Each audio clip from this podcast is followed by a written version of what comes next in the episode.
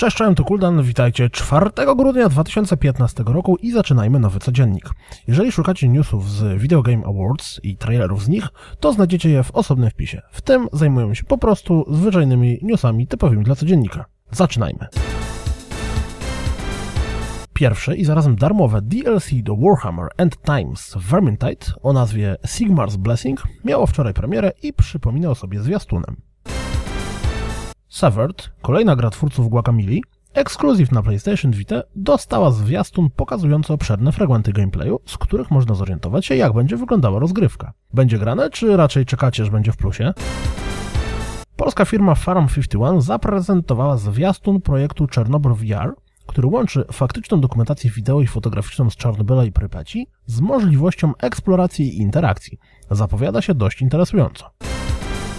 Human Resource Machine, nowa gra od twórców Little Inferno, wylądowała na Wii U razem ze zwiastunem.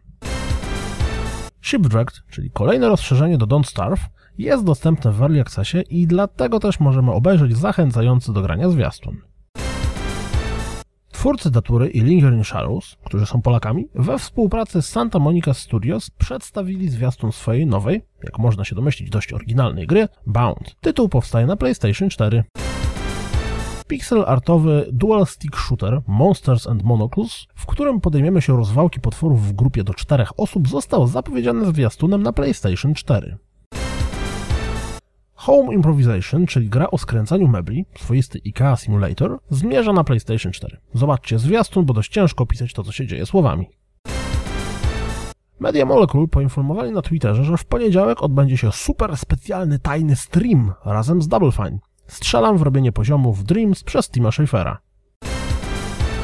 Ruszyła beta trybu multiplayer z Uncharted 4 dla posiadaczy kolekcji Nathana Drake'a. Dragon Quest Heroes zadebiutowało na Steamie. Kto ma ochotę powalczyć z blobami? Wszyscy fani Nintendo powinni przeczytać wywiad z Tatsumi Kimishimam, którego udzielił dla Time.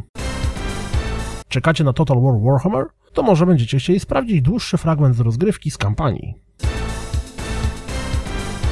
To wszystko na dziś, jak zawsze dziękuję za słuchanie i jak zawsze zapraszam na www.rozgrywkapodcast.pl, zwłaszcza, że dziś znajdziecie tam podsumowanie wszystkich i ważnych informacji z Video Games Award. Tak czy siak, miłego weekendu i do usłyszenia w poniedziałek.